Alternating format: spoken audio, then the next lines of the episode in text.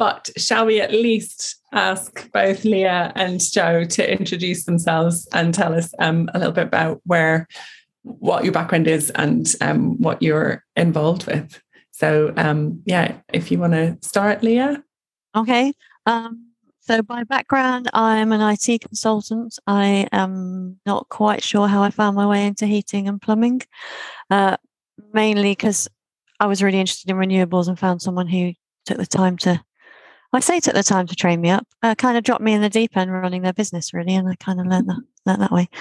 Um, that was about ten years ago, and um, we parted ways. I realised I was running his business for him, and so then I started off uh, on my own with with a friend. So we now uh, install heat pumps, solar PV, solar thermal, EV chargers, all those kind of bits and bobs. And um, we're specifically set up to try and get more women into the into the industry. Something that we're making very slow work of, but um, we are aspiration aspira- aspirational to get there. That's a proper phrase, but yeah. It is a Friday that's phrase. That's completely acceptable. Yeah, I think so. Sounds incredible, Leah. What's your What's your business called? We're called Your Energy Your Way. That's really great. We've been we're looking forward to getting in, into that in more detail. And Jo, do you want to tell us about yourself as well? Yes, um, so I'm a, I'm a charter surveyor. I still still have my letters, but don't practice quite so heavily.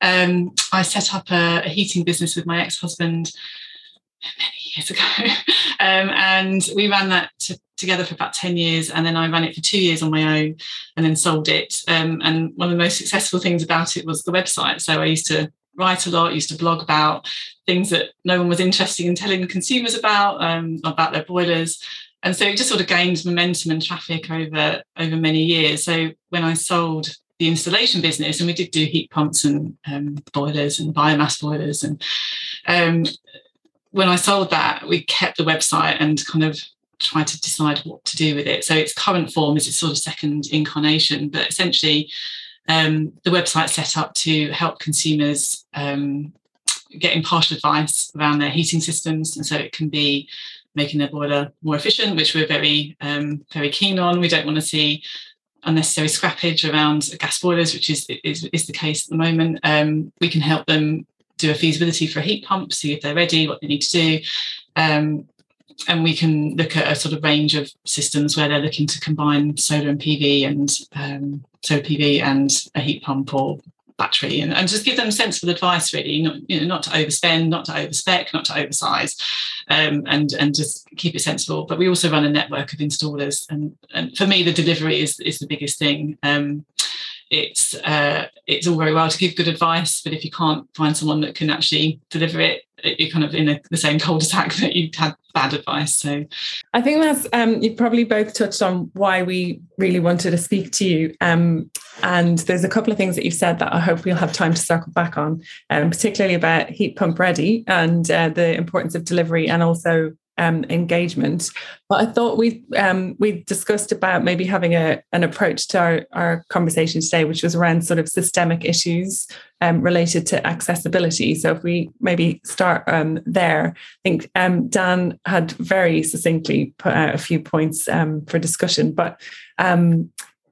yeah, I mean, do we even need to start with the question? Because it's just, it's much bigger than that. Like, there's no question that's going to lead in. Like just looking at your backgrounds uh, and how uh, you talk about what you do. We were talking about. Uh, oh well, in fact, the thing you just mentioned there, uh, diversity. So you're making efforts to uh, try and introduce women or create opportunity for women to enter the industry, and it's. I mean, it's a really interesting uh, subject because it's something that people talk about in abstract terms, but not necessarily practical terms. And even if you're talking about it, that makes sweet of a difference because actually managing it, that's that's it's only active efforts that will really make a difference. You can set as many targets as you like, but unless you're finding a way to follow through and change culture within an industry and on consumer side, like particularly with something like plumbing, uh, I dare say there's stacks of prejudice that folk encounter because like a lady plumber really like uh it's a mixed blessing actually it's a funny one um you get noticed and remembered, which is actually quite useful if you're running your own business. So that's quite handy. Um, you do have definitely a hurdle to overcome while people work out whether they think you really know what you're doing or you really know what you're talking about. Um, but I wouldn't say I wouldn't say there's enormous kind of automatic prejudice. There's just sort of a little bit of subconscious stuff going on in the back of most people's heads more than anything. And um, yeah, it's it's not it's not terrible. It just makes life a little bit harder work, I think. Um, and some customers really welcome it. They really like the fact that you're female and they feel you're less likely to rip them off, which is probably a bit of a gender stereotype in the other way, but well, yeah. something you can take advantage of. Yeah, rinse them out. Yeah, yeah. um, I'm I'm curious about the. Uh, it's attracting people to the industry to work in the industry, mm. which is a big barrier because, like in such male-dominated environments, uh, like if you're working on new build, like and you're doing the plumbing in those environments, it's hardcore. Uh, in retrofit to scale, I dare say similar. Consumer side, uh, you know, one will anticipate prejudice, uh, and you know that's a that's a barrier to overcome in terms of as, uh, accessibility, and that is a systemic issue. You know, uh, it's not one I tend to encounter, apart from having a northern accent. That's about as bad as it gets for me. Mm, it is a systemic issue. And I think even us, I mean, both Rachel and I are architects, and even it's fine in in the well, it's fine in the office, uh, depending on the office. Um, but immediately architects. uh, but immediately upon going on site, um, it's a different thing, and you are almost prepared for that in some ways. But the solutions to it um, are always about um, just this the the different steps that are involved in going on site those different moments making sure that you know your your the space caters for your presence. So that can be any number of things. Um, it can be in the facilities that are provided on site. It can be just in the way that people speak to each other. It can be in the language that's used like all those things. You know it's not about um, it's not about what on the face of it appear to be how do you make it more accessible to women like i think there was some pretty uh, ridiculous points made about a similar uh, debate had on Twitter where somebody was trying to say, "Oh, it's all right though. We've got pink in our branding." And we are like, mm, "Yeah, I think you're kind of missing the point here. That's not what creates a safe space, mate." Um, so it is, I think, about recognizing well, what what things are inappropriate, what things are likely to make people feel uncomfortable, and what things are likely to like keep people away no matter who we're talking about, because yes, it's important to get women in, but we're also vastly underrepresenting all other um dare are we allowed uh, is it minority groups? I don't think it's minority but you know it's just not like you said i think the point is actively doing stuff trying it and not worrying about getting it wrong. Just try just try and make it accessible. I think there's not enough of that kind of going on. Duncan. Yeah i just wonder what because uh, quite interested as to if you look at the options young young kids have um, in school um, who who may not necessarily follow a university or, or sort of academic path in, in, that way. What what what work is there to be done, or what work has been done, and you know, looking at either heat installations, plumbing being a viable choice, and do uh, or is there a lot of work that I don't know about? Maybe there is. I guess is that something that should be uh, promoted within sort of schools about look this is a viable choice and, it's a career? In the same way that perhaps other you know female gender um, uh, choices are being promoted just now whether that be subliminally or not but i just wonder if there's what, what's the work that's going on? And, and i suppose the second question is if we're all going to change careers at some point although i think i've changed careers three times now so how do you then for people, for women in later life, to be given a choice, or how, what, what has been done that I suppose could could make heat plumbing a viable choice there at a later stage? I, don't know directly what goes in in schools. I mean, if I think of my own two children, there certainly hasn't been any kind of intervention, and, and one's at secondary school, maybe not quite old enough, and one's at primary school. Um, I, I feel, and certainly around career change women, I think there's probably not enough support there from the women that I've spoken to who have who have managed to make the career change. They've relied on husband and family, for childcare, and you know all those barriers that, that had to have a reduced income, really struggled to um, get training and, and sort of support. I had to live through a lot of misogyny in order to get that training and support. So I think what, what does happen is probably quite piecemeal. Um, it probably better somewhere at some places than others. And I, I personally feel that if we're quite serious about the transition to electric heating. Um, and we're also very serious about getting more women into the sector and changing the culture of that sector. It has to be a sort of, you know, the sort of teacher recruitment campaign they did 10 years ago, those who can teach. I mean, it has to be that kind of level of, of recruitment and supported education um, and the, the, handshakes, you know, here's some money up front to, to kind of get you through it. And I, I don't see how it happens in any other way if we want to make a step change around this. I don't know what you think, Leah. Yeah, I would, I would totally agree. Um, I think my feeling is that the best place to start is not with the youngsters because I just think there are so many, so many hurdles there at a teenage kind of age to getting people to stand out from the crowd and uh, do something that's different to to all of their mates. I also think that it is a tough environment, and um, as a slightly older woman. I'm not going to give my age away, but I'm well past being in my 20s or 30s. I'll give you that. Um, it's slightly easier because when there's nonsense on site, I just speak to them like I'd speak to my two teenage sons and tell them to pack in and stop being so stupid. Um, I've got that kind of age and wisdom that enables me to do that. It's very, very hard mm. when you're when you're much younger. So feels to me like the trailblazers need to be slightly older. And I don't mean maybe not as old as me, but sort of people in their, their 20s, perhaps people who've been to university um, and, you know, they've ended up flipping burgers or serving coffee in, in Costa on the back of their arts degree.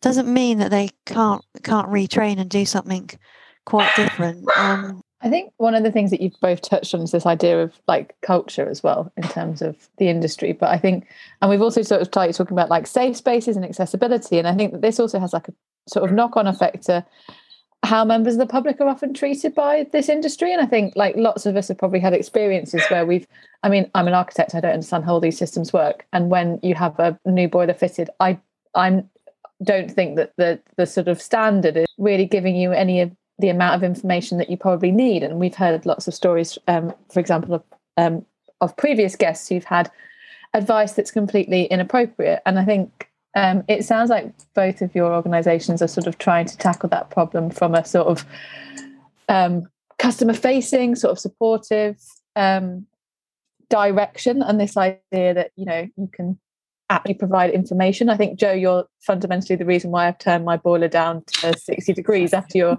uh, Twitter videos. So I think that there's obviously this cultural transformation that needs to happen both for people working within this industry, but also for how the industry communicates outwards to its clients. Yeah, but even the name of your company, Your Heat, Your Way, that says something, doesn't yeah, it? It's a great, great name.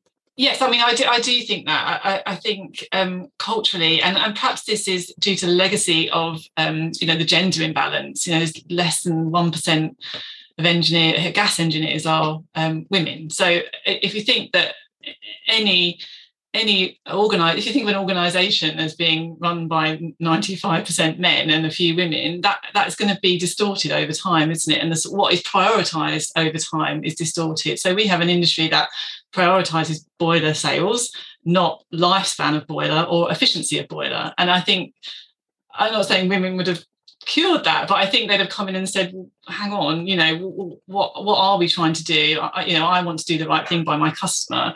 If I think that this boiler would last longer or work more efficiently, um, then I, probably would have put, put my hand up and, and, and said something, and, and certainly at, ground level, grassroots level, but also at senior management level. And we have very few women in senior management level positions within um, within boiler companies, so that the culture is distorted from top to bottom. Um, so I, I, think women are needed to. To, to, to, redress that and, and think about what's important because certainly when Caroline and I arrived in this and I don't I've never fitted a boiler you know I just sort of arrived and by default of, of, being married to my ex-husband who was a heating engineer and um, a bit like Leah I don't quite know how he ended up here you know um, and and we kind of looked on the industry impartially objectively without really too much um, inherent bias and thought well what on earth is going on how could we be working in a, in a, in a, in a in an industry that that, that um, operates in this way. Um, and but more fundamentally to that, how can it be different? You know, I, am not really one to sit by and moan really a long time about um, things that are wrong, but I, I, do like to think, well, how can we come up with a solution? There is always a solution to make it better. And and when the um, and when the appetite is there, that it's they have no one to speak to, so the consumers want to know more. They want to have a better experience. They want to not be treated like I know best, and, and you know I'm just going to tell you how it is um, when you tap that, it releases everything. You know, everything then is is sort of open for discussion, and and I think that really just comes from women, women being part of that discussion. And it's the scalability of these changes as well that is sort of so important because it's so heartening to see companies and, and and trailblazers such as yourselves, and then you think we want another like five thousand of each, yeah. like now. Yeah like, okay, we'll give you six months and then we want those 5,000. Yeah. That's, that's as much time as we have to build this. And, and I suppose what we're talking about are we're seeing the, the symptoms of a bigger problem right? So it's not just oh here i am on site and there aren't enough women right? How what should we do? Go out on the street and get some more women here on this site. That's we know that's really not where the big change is going to come from. It's like where are the pressure points further back up that system change yeah to like to infiltrate those things. And I think as well it's about like how we talk about these types of roles and careers that they are and where they sit in our wider kind of societal needs. So, for example, um, we're effectively saying that anybody who can come into this sphere, particularly in the low carbon technologies and in the reducing of the, the re- demand reduction side of, of our industry, you're a climate hero, right? That's what you are. Yeah, yeah. yeah marry those potential roles and industries with the language around school strikes for the climate and and that sort of that that sort of place and you talk about that and you make it part of that argument and construction scotland innovation are doing things around how they deliver that training which make it sound so exciting like i keep going on about that recently these days but it's so exciting the way they're doing it with like you know using virtual reality and all those sorts of things and it's like that's you know I mean, they're probably on TikTok as well, for all I know. Like that's the way they're reaching that. I want to do it. Yeah, it's, yeah I, am like smiling like a giddy schoolgirl every time I think.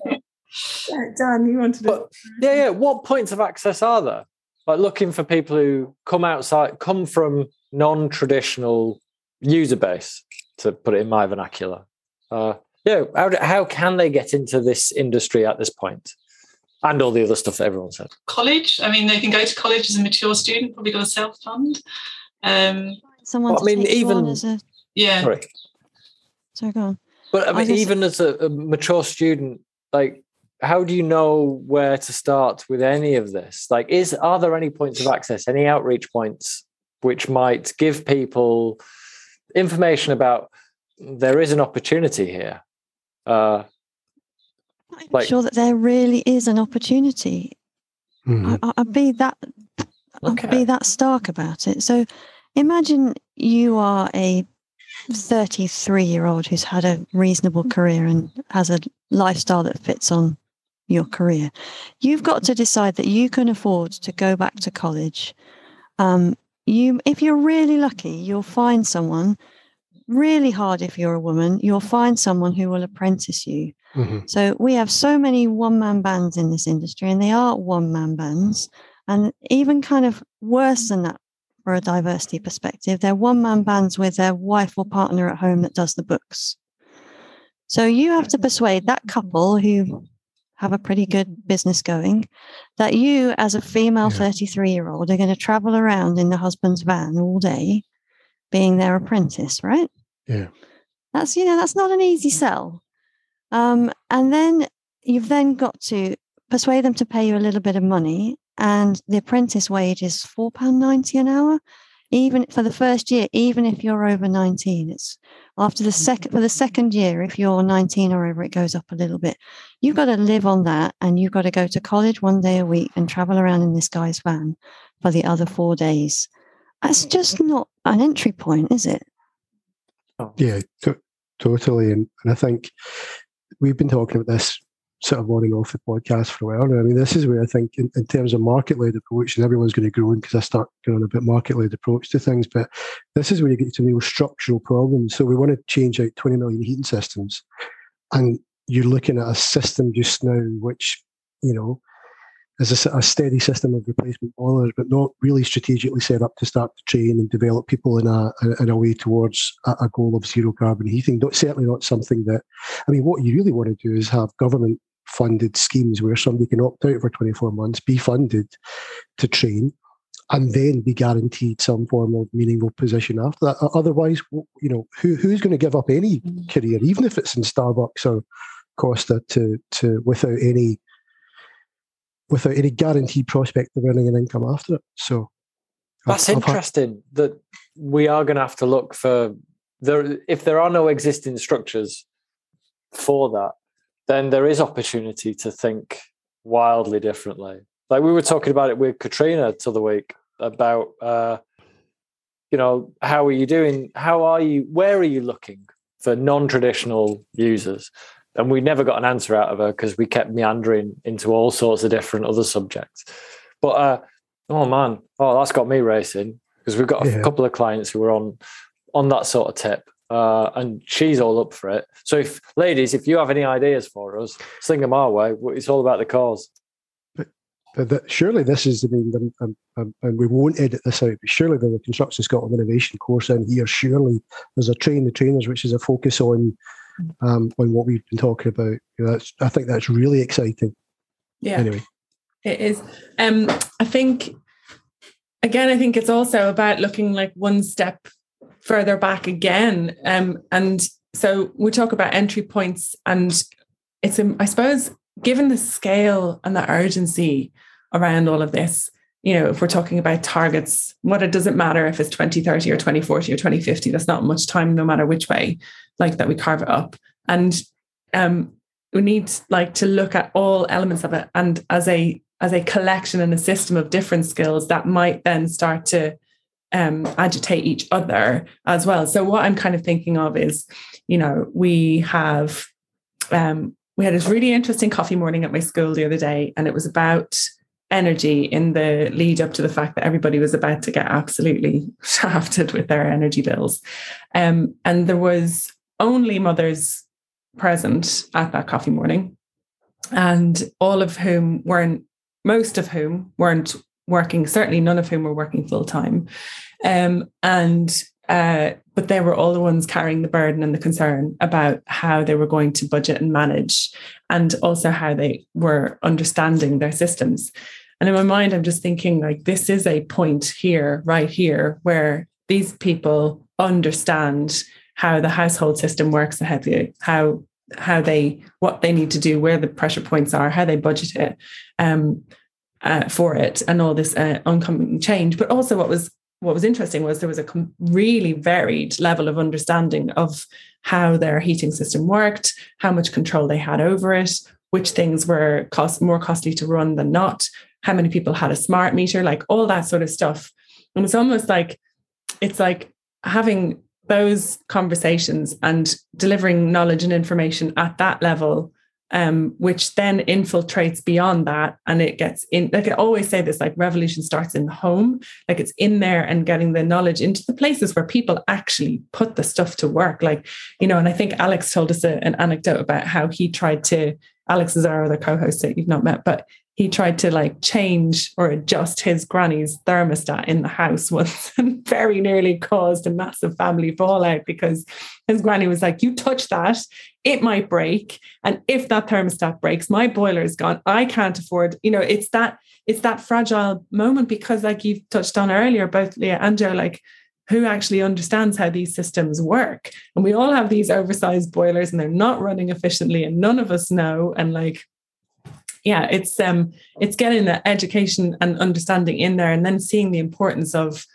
of getting those things working right and then that becoming more commonplace and that having a spin-off in and of in itself about like oh well maybe these jobs and these roles are quite important and maybe i could become like a climate champion within my community or sorry a, an energy champion within my community and maybe then through funded roles of um, communication in your in your community, you know, maybe the local government and local councils have some money to pay people for mornings worth of work of talking to other people about these things. And it starts to build, you know, those sorts of, of roles and liaisons within communities as well, which I think is also really important. Yes, the skilled trades of actually installing is good, but you know, people got to see the value in it and see what it gives them and why it, it's important and why it matters. I, I um, do. I mean, I do agree. I, th- I think it does need that kind of grass, grassroots level intervention, really, and and the knowledge being passed down. I think I think where it's gone wrong is that uh, you know the market hasn't successfully um, made it easy for someone to, to to swap out a control with another control and for it to work the boiler as efficiently as possible. So there's there's an enormous fog around heating controls and an enormous anxiety, I think, around people touching them or touching their boilers. I mean, just doing that lower the flow temperature piece, you know, you, you get into the minutiae of um, of of people feeling um, very anxious, all the barriers, you know, it's not going to work. I, I, think my installers set it up efficiently enough. Uh, you know, all these thoughts that go through people's head that, that basically stop them stop them doing it. Um, and there's a mixture of um, equipping someone with the knowledge and the confidence to, to make those changes, but also correcting market failures that this stuff is not so complicated that they don't they feel so worried about it, you know, and the market failures are are enormous. We have incompatibility issues with around around controls. Um, and we also have software companies like nest and you know a lot of those sort of home automation centers that don't know anything about heating. They just turn it on and off you know. So there's this huge integration gap um, and someone thinks they've done the right thing. Actually it's not the right thing. Um, so yeah how you marry those two things up is is the sort of the ground that needs closing on it. Can I just ask a couple of questions? And, and they are, you know, probably daft, daft questions, but I think there is there's a public perception on a lot of those control systems like Nest and um, various different um, controllers, because I think there's a there's an opinion that, that those are really that those will provide a really efficient heating system.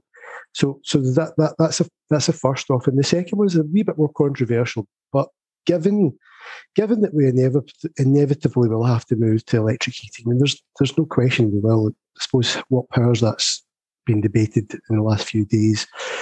But do we have the skill set just now to make that transition? Do we have? I think I read the figure. There's seventy thousand gas engineers, gas safe engineers in the UK. Are as as that group of engineers does do they have the right skills to install um, heat pumps? Are heat pumps different from boilers? is there a compensation that boilers potentially have that, that, that makes it easier to install them badly but for, for, them to work? So could you give us a kind of a précis in terms of the controllers and the skills in the market? Well, I think I think gas engineers. So the, the problems with gas engineers at the moment is that the gas safe registration doesn't touch on boiler efficiency in any way or, or, heating system efficiency or design in any way. So it's only around the gas safe um, aspect of it.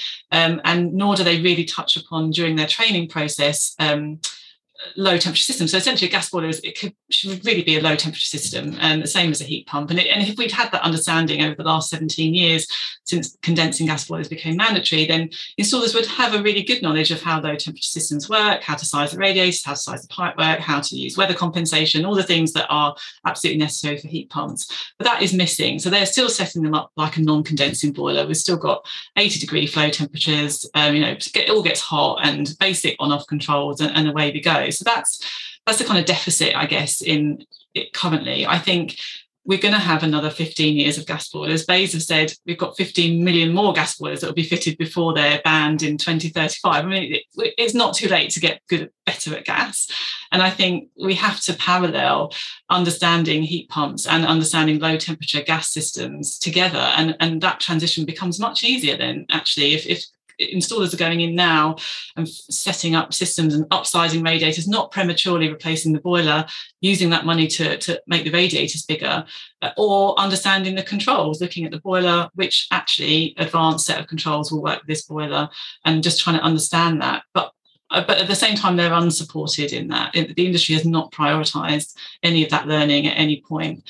Um, so they are floundering really. So even when they have that knowledge, actually they struggle to find customers that will listen to them. that the, the, prevailing wisdom contradicts what they're saying in the home. Yeah. So they're up against another barrier.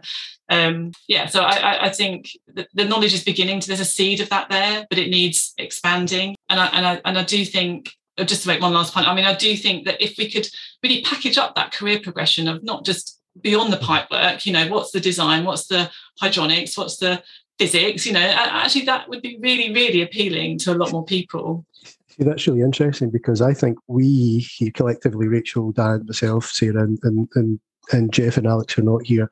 So I think we, we come at things from a similar background in the sense, a similar um, end goal in the sense that we want to design the fabric element of homes better. That there's a there's a there's a precise nature of how we have to put things on a building to make it work as, as well as we can.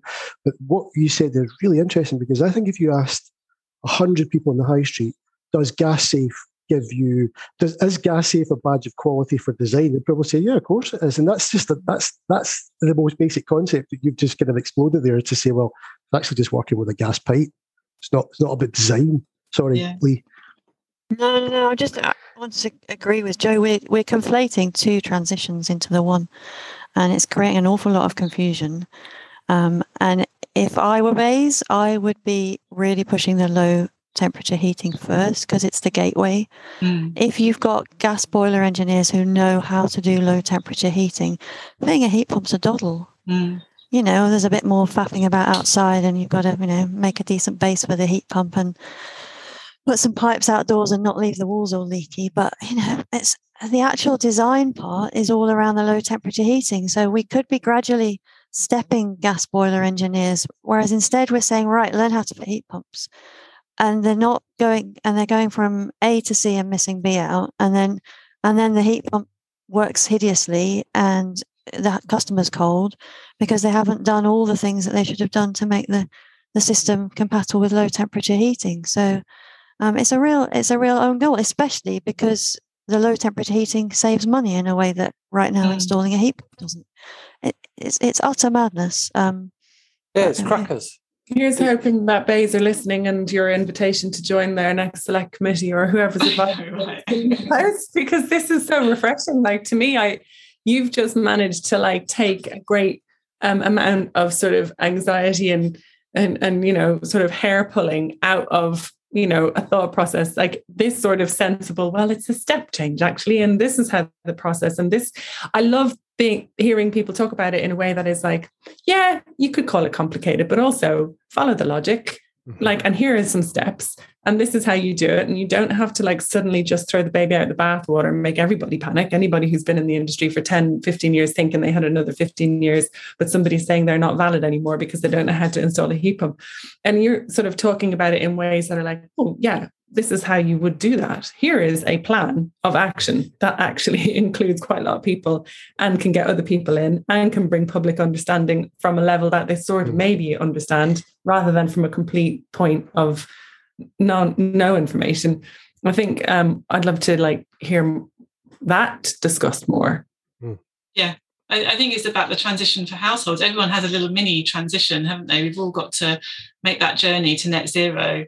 Um, and it's not about trying to swallow an elephant. And I think that's what really puts people's head in the ground. You know, that's too scary to think about and too expensive. Um, but actually, if I've got a little action plan going along, um, that is also reducing my carbon footprint because as Leah says, you run a gas boiler at a low temperature system, the efficiency goes that way. It's converse, the lower the flow temperature, the higher the efficiency. Um, and twice this week on Twitter, I've put some stuff up around that, and two people have come back and said, my my installer told me to keep it at 70 degrees or 75 degrees that's the most efficient and if the return temperature is at 60 degrees then i'm doing really well. And, and it's like the complete opposite of, of what it should be and, and that and that is you know that's the distortion that, that's that, that's where it's going wrong the installers have the entirely opposite set of information that they should have and working to um, and they're passing on that on to consumers and consumers are like but i've heard this from this person and that from that person and now i don't know who to believe you know Sorry, we're really always interested in, in, in the heat pump ready argument because so many comments have been thrown around like, oh, every building is heat pump ready. And I think somebody I can't remember who we interviewed was like, yeah, you could heat a tent with a heat pump. It doesn't mean that you should. It costs you like, yes. but I mean, it sounds like you know we've done it as well. We've like been reducing our our temperature as well, our flow temperature, whether or not that's um, how we manage with it. And actually we manage quite well with it. And um, so i suppose this is part of a message like it almost feels like it should be a public service broadcast like this is what you should do with your boiler and this is how you should not be afraid of your boiler. And then that maybe starts people asking the question and understanding is their home heat pump ready which is i don't know i think maybe dan you might have had a question but i'd like to talk a little bit more about homes being heat pump ready and what you know, advice well, you have what I was thinking was it's tangentially related, well, maybe even directly. Like it's it, it's more system design that's incompetent. So you're talking about so macro economic system that's geared towards more consumption. So this switch to heat pumps, it's not about necessarily delivering benefit. It's driven economically because people see opportunity in it. Like it's, it, you know, big companies are sweeping in. Octopus, for example, they may be sweeping in with the noblest of intentions, but corporation like them, they're not going to be swallowing the. They're not going to be reaching for the high hanging fruit. They're going for the low hanging fruit. Like, and you know, I can be critical of them if I like, but that is the economic reality, and that is what is driving them. So, like the low hanging fruit that subsidize the more costly, difficult work that needs to be done is being ignored. And then you've got this consumption driven economic waste. So, like you were talking about scrapping boilers unnecessarily and prematurely because systemically the grid can't support this switch to pure electric driven heating. Like it's just not possible. So, really, we need to be looking about reduction.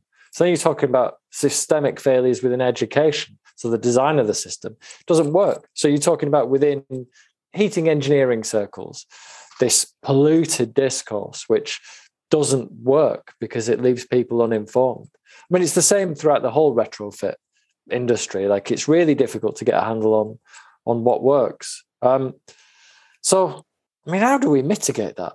It was interesting. Nathan today was talking about uh, people who engage with his heating course. He sets up communities uh, so Nathan Gambling and Beta Talk. I can't remember whether we mentioned him earlier or it was on the the pre podcast.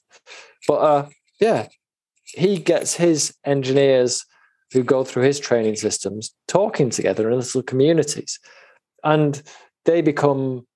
I can't remember exactly how it works, but they get ranked by how much they contribute to the discourse, and the discourse is there supporting one another it's communicated amongst themselves about the work that they do so they can learn from one another, which is a paradigm that's traditionally attributed to women rather than men because uh, in patriarchal circles, it's, you know, diktat, diktat dominance, uh, and certainty that tend to prevail. But he seems to be developing a system which works quite differently. Um, but yeah, anyway, I was just wondering, how do we overcome heavy duty system design. Kind of question off, off the back of that, because because it sounds as if there's so many things that are structurally problematic that, and, and I know that everyone laughs when I talk about the market. I sound like some old Marxist, which I kind of probably am in some way. But anyway, but if it's if it's if it's so broken, you then need to have some form of state intervention? I don't mean state intervention about coming into your home, but do you have to?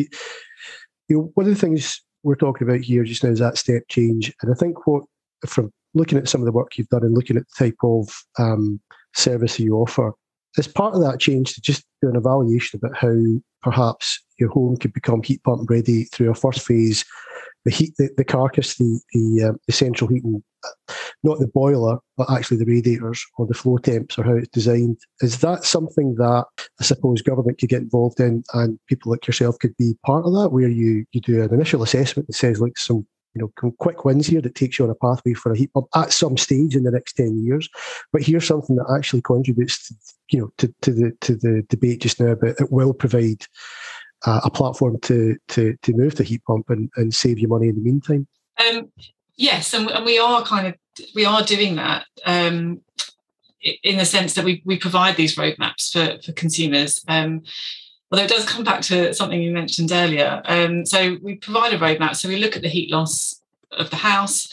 Um, we look at the energy that they use. Um, we look at the peak demand, um, which is just a heat loss calculation that you would carry out anyway as part of that process. Um, and then we give them a sort of independent audit of their existing system. So, what can they do quickly to decarbonise? And that might be moving to uh, electric hot water, you know, taking your gas off the hot water system, um, fitting solar PV, it, making your gas boiler more efficient. So if you can reduce your kilowatt hours by 10% by fitting the right heating control, then that is a valid move. You know, it's it's not it's not dramatic, it's not um, you know, it's not sexy, but it is really important. And uh, so I think it's yeah, I think we, we kind of are already doing that on a, on a small scale, but it I mean obviously we have capacity issues and, and how is then how do you scale that up? And i think you're right it does need to be a, a, national campaign. It needs to have everybody behind it but you've got incumbents that are not really that interested. Their, their business models are not set up to do that. Their business models are set up to sell a boiler. Um, and then what they want to do now is sell a heat pump you know so just want to try and convert over what they already do into a different format. Um, so it's it's how do you make a you know a viable business model? We have to accept that they're going to make a profit um, out of doing the right thing by householders. And and it, so it's really scaling scaling that as a principle as a business model um, that that needs to change alongside i think I think consumers need data now. You know, they need mm. information. They um, they've had a lot of confusing information. What they need is a single source of information that is credible, that is backed by um, statistics and, and research, and and this is what you do, um, and and they and they feel that they can go along with that. That and that would help them make those small step changes as well. Sorry. Yeah. No, I was only going to say we, we do already have um, a document that every house when it's sold, and I think every house that's rented out needs to have that allegedly talks about the energy efficiency of the building. Uh, everyone's nodding. It's an energy performance certificate. Um, and there are also yeah let's well let's let's not let's not go into them because there are all kinds of problems with them two problems that are relevant here is one there's no rating for whether your gas boiler system is running efficiently mm. it's all about just the badge on the on the gas boiler and that is taken to be the efficiency that your gas boiler is running with so that's that's something that that could be changed. There could be like a universal standard of how that was actually assessed, yeah. the efficiency of your heating system as opposed to the badged efficiency of your boiler. The other thing they need to fix is that because it's based on energy cost rather than CO2, um, if you put a heat pump in, your EPC rating goes down. Yeah. They've so, talked about know, changing that, haven't they? Because it was the same same with electric boilers. Yeah, yeah, yeah. So I mean, there's obviously we know there's loads of problems with energy performance certificates, but the first yeah. thing that I said, you know, just changing it to a, a, heating system efficiency thing feels like a relatively easy fix. Yeah, that's true actually. And I think if that gave guidance around radiator sizes and just some base, very basic principles of, of condensing gas boiler technology, yeah. then um, it would start to raise awareness. But it, it seems sorry, Sarah. It seems to me as if you know, and Sarah and I have this conversation. We don't we don't have time for, I suppose, an organic market to take us there, mm-hmm. which would which would over time happen. And and and this is sounding like Russell Smith because Russell Smith has been on about a retrofit, a nationwide retrofit strategy, and and and we've been talking about the potential for um, sort of government backed entities, not for profit entities at a regional level that could promote that. Because it strikes me what we need is for, for companies like yours to do assessments at scale. Yeah. And not to be organically implemented by people like us who are interested in it, yeah. but to be offered to everyone as part of the step change. Yeah, I, I absolutely agree. I do agree. And we, and we, and we do talk to BEIS, and you know we're very active about that. We've made representations around the building regs. You know, we absolutely want it to be better. Um, talking to BEIS, talking to Nesta, um, you know, trying to engage with those organisations that we think can apply some pressure and and sort of shape a future. Uh, but it's got to get pushed up the policy chain, hasn't it, on a government basis? And, that, and I think that's where the barrier seems to be. It's um, becomes sticky at that point, and it also means admitting that everything's quite wrong. And do they want to admit that? You know, what have we done for the last ten years? You know, it's, it's a really interesting. Um, it's a really interesting one, isn't it? Because we we were myself and Dave were talking this morning about. Um, oh, you know, just need to like the government needs to start doing some like, you know, public service announcements about how you can improve, like, you know, like what you're talking about, really, you know, little bits of information, which seems like the cruelest thing not to just be open and, and delivering, but it is, it does admit it admits all of their problems and airs dirty laundry, even though Boris Johnson is happy enough to say that the cause of the energy crisis is through past mistakes of previous governments nobody else is pointing out, oh, what all all Tory gov- no, that's not striking you as something that you should be uh, admitting. But I'll park uh, my uh, cynicism for a moment. Um, but I think, can you imagine the revolution that it would be for every household to have um, a whole house assessment of their building to hand so that, you know, whatever your EPC, take it or leave it. But if you had knowledge of how your building was retaining or losing heat, how effective and efficient your heating system was, as you point out, not just how efficient that piece of a kit on the wall is according to when it was sold to you. Um, and then that allows you to match that with a phased plan depending on how your circumstances change, how the political landscape changes, how the grant funding systems change, how all of that changes. And you can apply that directly because you understand completely how your building works. And that that is something that I believe should be funded by the government for every single household, whole house assessment, including your heating systems, the whole lot. How does that living, breathing thing work right now so that you know when you can and when you should and when you want to do anything to it, where the right place to push any kind of action should be, and then where the next bit should be once that's done, and the next bit, because it's an iterative thing, isn't it? You know, there's far too high an expectation to think that there's like some silver bullet here that's going to solve it all. It won't. But nobody likes to do that sort of. Nobody wants to put the money into. Mm. When I say nobody, I mean the government doesn't want to put any money into doing that assessment stuff because it doesn't look like you're doing anything. I mean, it's the it's the absolute core base need before we have anything like that is to understand your building stock before you try and do stuff to it. I think Rachel. I, I think that's one one of the main problems, isn't it? Is that, you know, when we talk about step change, that doesn't sound sexy to the government. They want to be able to say, we've got this fancy new technology that's going to solve everyone's problems.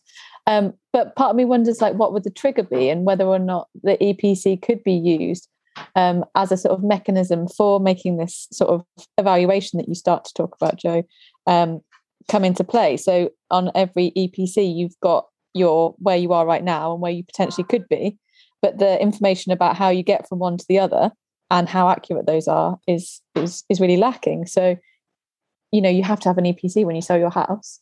So what if that was the trigger? And you know in order to sell your house you need to have one of these studies done to show how in real steps you could get to that point. and i don't know whether or not that's a sort of market solution that the government could mandate that would start to get this rolling a bit more um, without then having to pay for it themselves because i think that that's ideally what we'd want but i just think it's probably out of reach considering the the type of government that we have in but whether or not it could be sort of link to the sale of a property i don't know I, I, think yeah, I think one of the things that we come across quite a lot is someone being reluctant to invest in their home and they're about to sell it, or we're moving in two years. You know, so there's a very short-term cycle thinking quite often around making that investment. And I just I just wonder whether if if the EPC was tied to sort of tax breaks or something like that. So if you carried out these measures on your home that we know because we've assessed it um, uh, could um, improve the efficiency. And when you've done those, that sort of part of your tax record. I don't know. But I think there has to be a carrot there and it has to be tied to some value or other. And it has to be something that transitions with the home, you know, the value kind of transitions with it. So you you get the extra value back because you've done the works. Um, the person buying it does the same, and then everybody does the same, and it sort of passes on. So I think it's got to be bigger than just advice. Again, it comes back to this thing of just not giving out advice because advice doesn't work. It has to be um, you know a, a, practical application of of that advice somehow or, some way of making that happen? One thing i've often wondered is um you, if you've had the experience recently of going through a mortgage application? One of the things that you one of the hurdles you have to jump over is an affordability test right? So they mm-hmm. ask you how much you earn what you spend on the cinema every month. Um, what if there was some agreed way of um, assessing what your bills were in the house that you're buying so what if what if I was trying to buy Jo's house, And I wasn't able to afford another house on Jo's Street because the affordability criteria um, and the fact that the bills were really high meant that I couldn't get a mortgage on it. But I could get a mortgage on Jo's house because she had an efficient heating system. Mm. And so I was able on the, my current salary to meet those affordability criteria. Now, I don't know how you can assess that, but it could be something. It could allow people to say, okay, my house has actually got more value because more people could get a mortgage on my yes. house because I've got solar panels on the roof and my bills are, you know, virtually. Well, we've we've got we've something like that incoming with the the uh, is it the EPC? Yeah, EPC. Because I, I was talking to our building manager the other day about so like as a, a side project, I'm trying to theorize how to how to retrofit a leasehold block a peculiarly English problem, but like a real challenge all the same. You know, because you've got a real weird mix of tenants, uh, owner, occupiers, renters, landlord stock, uh, people who don't want to invest, and then you've got your your your freeholder as well, who needs to be brought on board. Who it's their building in essence, uh, but they won't want to invest in it because there's no incentive for them to make it more energy efficient blah blah blah. Like how do you how do we overcome any of that stuff to get things moving? Now the epc stuff that's coming in that's going to change things in a couple of years time. Because like i asked him what does he reckon this building's going to be? And he said oh, well most of the properties in this block they're going to be d at best. Like uh, if they can make that. Well what's that going to do? Well that's going to mean that say what two uh, 40% of the properties in this block are owned by people who let it out. They're going to want to get shot because what are they going to do? They're going to invest like however much in uh, a property to deep retrofit it up to a sufficient standard. Are you going to do that in a block like this where really the measures need to be taken holistically because you can't just do a block like this piecemeal. It needs to be managed Oh man, all right. So then you get Blackstone or equivalent come in. They buy up all the remaining assets and then they rent them out, much as they're doing with buying up great swathes of new developments so they can lease them out, buying stuff at a premium so they can knock it out uh, and create passive income, guaranteed income for pension funds. Mm. Uh, if you go back to Leah's point about understanding, though, like what you do and how affordable it is, it's got to be about.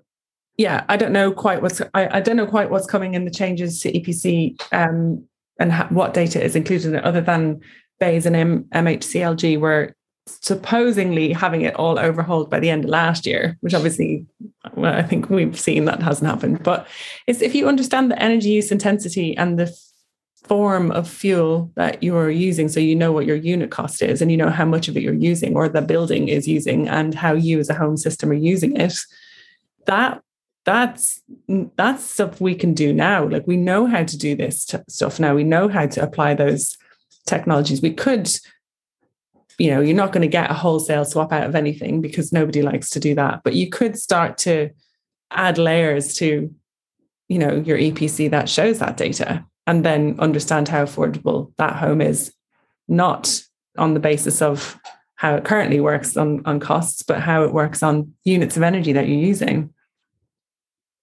That sounds well complicated though. Like thinking in terms not of an ordinary consumer. Like yeah. to you, an architect, yeah, straight up, easy. Building physics, I got it. But me, like I'm a UX guy. I do words and stories and nonsense like that. Like a lot of the time, even on this podcast, I haven't a clue what people are talking about. I look at some of the charts that Duncan sends to me. It's like, what am I even? What is this? Like, what should I be understanding from that? If there's a point to it, just write the point. Uh, but that's it. That's what I mean. I don't. It the the language and the ta- and the and the labels and stuff that we're using are probably yeah not out there in common parlance. However, understanding how much heat is lost through something and how well it is at retaining that heat and it turning into ultimately an energy use intensity per meter squared per annum, whatever. You could give that a really simple name. You could do that. It's not that it's what's complicated is that it's, you know, language within an industry that isn't used to sharing. But you change you change that that language and you turn it into something that is. But the point is that capturing that information we could do that. We can do that really easily. We just don't do that because it's not lining the pockets of those making the decisions, frankly. Then you get back to systemic consumption being the driver of all things. Mm. Uh, and that's a that's a big problem. I, I just wonder because I think I think the work that you guys do said in the chat, I think you know, I think we need to look at some national agency that that partners with local companies to, to provide that assessment. But I suppose how much easier would your life be, uh, or, or, how much easier would life be in general, is, in terms of consumers understanding heat pumps if we had some dissemination of information at a national level? If we had some online twelve-hour course, yeah, that that was you know multiple choice that that gave people the basic tools, the basic toolkit to understand right what is and I when we're talking about you know, Sarah, myself, or Rachel talking about thermal bridging or, or, or, things, just to get a basic understanding of what it is they have to ask their builder or their retrofit company. But similarly, how we put that into how we put that into the design of, of heating systems, because most people have no idea. The, a gas boiler sits in the kitchen or in their in their sort of utility room, and it just works. And there's pipes coming out of it, and that's about it. And yeah, I suppose is it about educating consumers as much as educating people who are installing stuff? Yeah, definitely. I mean, we spend so much time when we're selling a heat pump explaining to people how the heating works. Um, they have so many questions. Uh, I guess we're at that stage of the market where it is still early adopters, and we're having to take them on that journey right the way from. I mean, some of our customers, we we might ask them to send us a picture of their hot water cylinder, and they don't really know what that is, mm. or you know, they call it the boiler. There's there's that's that's the level of knowledge that some people have, and um, you know, we would happily just sell sell them a heat pump and then explain to them that actually it probably just runs best if you leave it alone. To be honest, but there's that never really works, and there's always there's always myriad myriad questions, and we take we take people on quite a long journey and, you know, and jo's going through that process with with mm-hmm. people as as well and so yeah and i often feel i think because we're the way we're set up we're a social enterprise and we have this kind of ethical goal and so i think we ha- we automatically seem to gain an awful lot of trust from our customers. But i often find myself saying things that i'm kind of saying it and then i'm saying if i was listening to this i'd be going well you would say that wouldn't you? You're trying to sell me a heap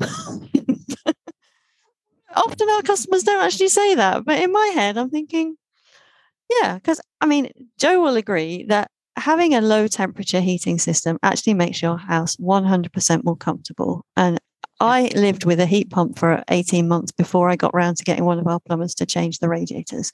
And I would totally, totally agree that large radiators on low and slow and constantly much more comfy for your house.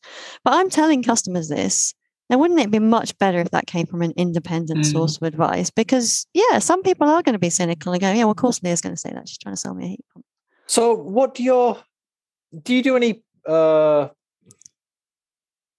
post occupancy, any analysis of the people who, your clients, once you've delivered the job, do you do any research or analysis or feedback to find out how they describe the benefits? Because this is like as a UX guy, and this relates directly to a pro- project Alex and I are working on with regard to non-systemic chronic treatment for chronic pain, where uh, non-opioid treatment, like the best advocates are other patients, not mm. doctors, not GPs, and like trying to find ways to put those people in touch with one another so they do the advocacy work for us. Don't take it from me, take it from them a fellow sufferer or a fellow benefitor, like whatever the right way of saying that would be. We only we only did the workshop yesterday, so um, we'll get to it. But like, do you do any research to pull that sort of information out? Uh, like to find out what they think. I'd love to say it. we had time. Yeah, it's on, on my list of stuff to do is to get some some good customer case studies, but yeah, Jo, do you do you go back to your? I mean, we go back and service and we chat to them, but nothing more structured than that. Yeah, I mean, we have we have our um, Trustpilot reviews, which love them, I hate them. Um, Trustpilot, I mean, they're, they're very good resource for uh, for because and, and they do tend to leave some very lengthy um, um, notes on their experience, which is which is great. Uh, but no, we haven't done post stuff. But actually, we we hope to be working on something with UCL on this and just looking at um, the interventions that we that we make on gas boilers, how much it improves. Um, improves the efficiency of the boiler but because it's UCL they also look at the qualitative data around comfort and you know and and what changed and I think historically they found that efficiencies bring greater comfort because they, you actually change at how you live there a bit um, you think well I can have the boiler on longer so for people that are vulnerable or in fuel poverty um, it, it, can be a real game changer so I've gone off subject a bit but um no, not but the, the short answer is kind of no um, I haven't done uh, well, no, you stayed right on point there because what what I was looking for was just what you described: people who uh, are suffering from inadequate heating in the home or have a systemic change to the heating within the home. What benefits do they perceive, and how do they talk about them? And you first thing you mentioned is comfort.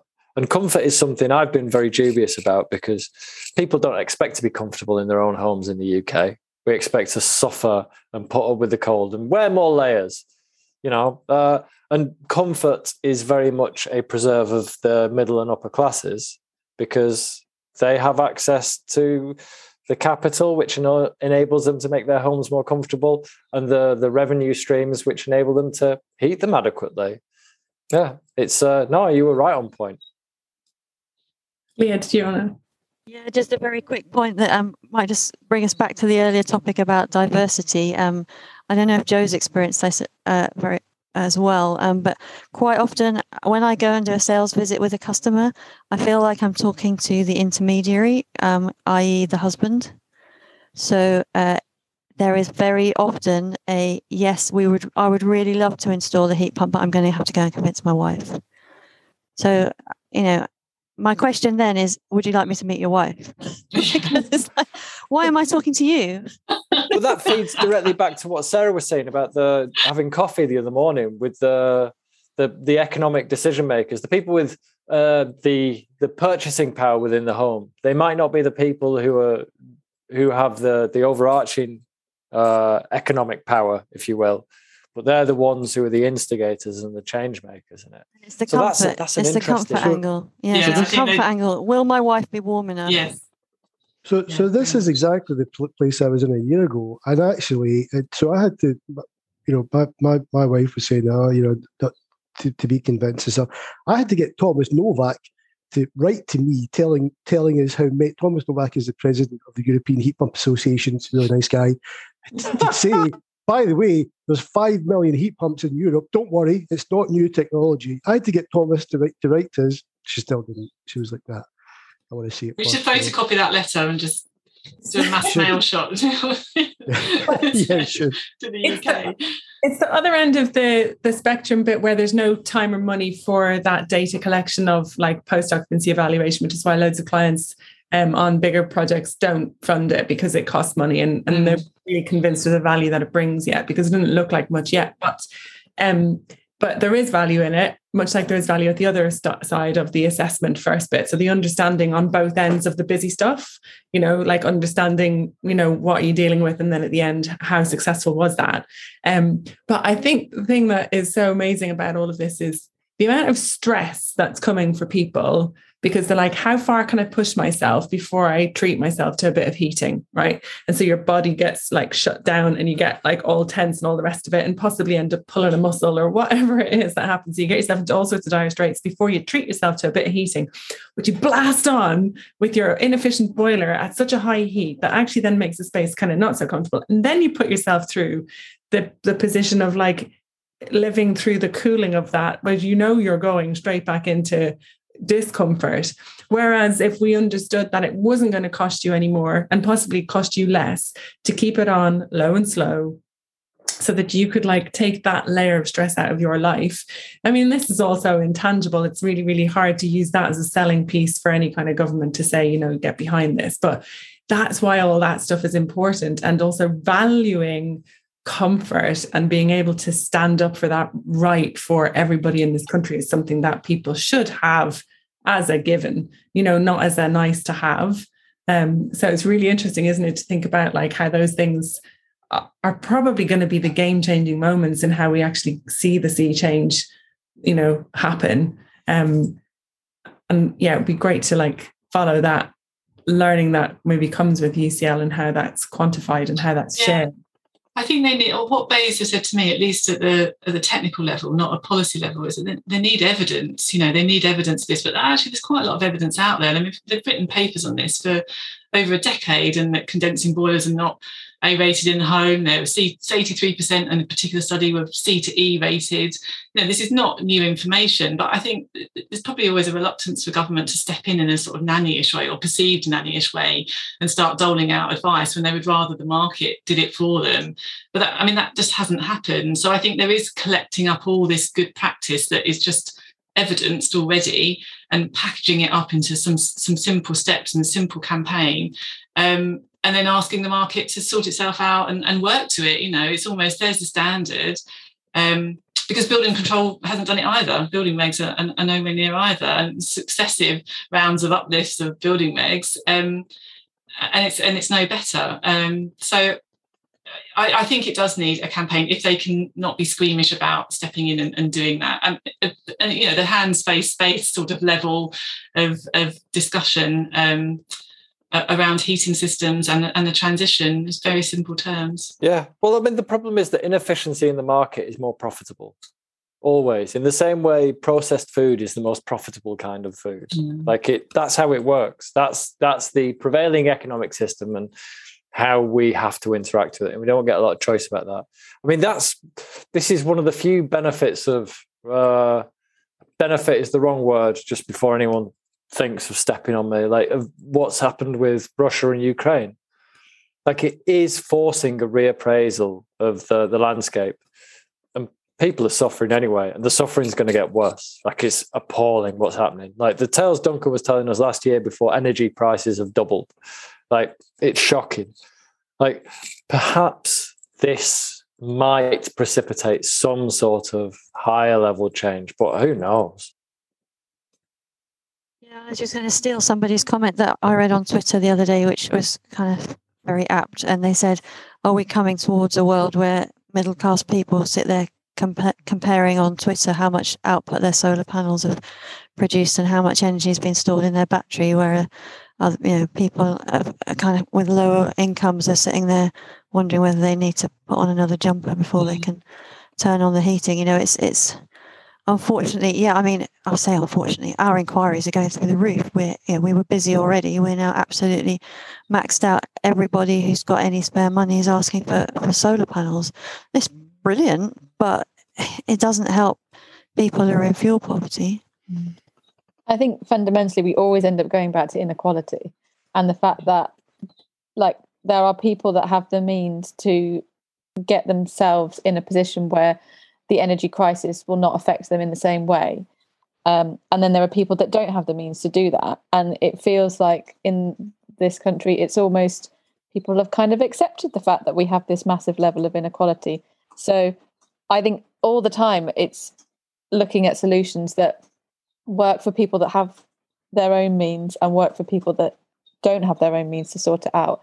And those things need to come in parallel. And theoretically, you would think that both things could mesh together and support one another. If there were sort of, you know, if it was done at a large enough scale, it brings down the price for everyone um, in order that you can then upgrade, you know, more homes. But I, I, yeah, I'd obviously bringing up inequality probably at the in the last few minutes of a podcast is probably not the best idea ever because it's such a wide and hard to solve slash is it possible to solve? Hopefully. Issue. But i think we always end up getting there. Yep. Always. Uh, i, I haven't talked as housing as assets for a change. Like uh, that's been quite pleasing. But duncan got his marxism in there earlier. Yeah. Yeah i accidentally did say property earlier but i shouldn't. I should have said homes. So uh. yeah, out of work mode. I think though if we can have more of the kind of common sense solution based discussion that both Jo and Leah have brought today. It's like definitely something that we can champion more and and share more around and like um yeah sort of accelerate and highlight more the work that you're doing to showcase it because that's another way of sharing the message isn't it showing how successful it is showing how it works showing how it can be better is kind of what we are talking about like you can advise or you can show here's how it's actually done and and how it's actually happening so i think yeah. um, i think is um i think with con- consumer knowledge as well and such an appetite for understanding efficiency and perhaps understanding that boiler, there's a sort of reverse training, isn't there, where the installer comes around and they're telling the installer the things that they know to be true around efficiency or around low temperature systems. And so the installer is a bit on the back foot really in this, but I would hope that it would help him or her go away and, you know, and and try to uh, understand those concepts rather than look at it, you know. Uh, yeah, I mean, you should an answer, really you should give Martin Lewis a shout as well with your. I tried that. If you know him, Dan, I have tweeted. A few people have tweeted him and said, "Are, are you talking about this?" Because he keeps talking about his toolbox being empty. And we are like, well, we've got a tool you can use. You know, if it help 15 million homes, you can do it today, and some you can do it yourself. It's free. Um, but he hasn't picked up on it yet. I imagine he's got a long list of Twitter. Yeah.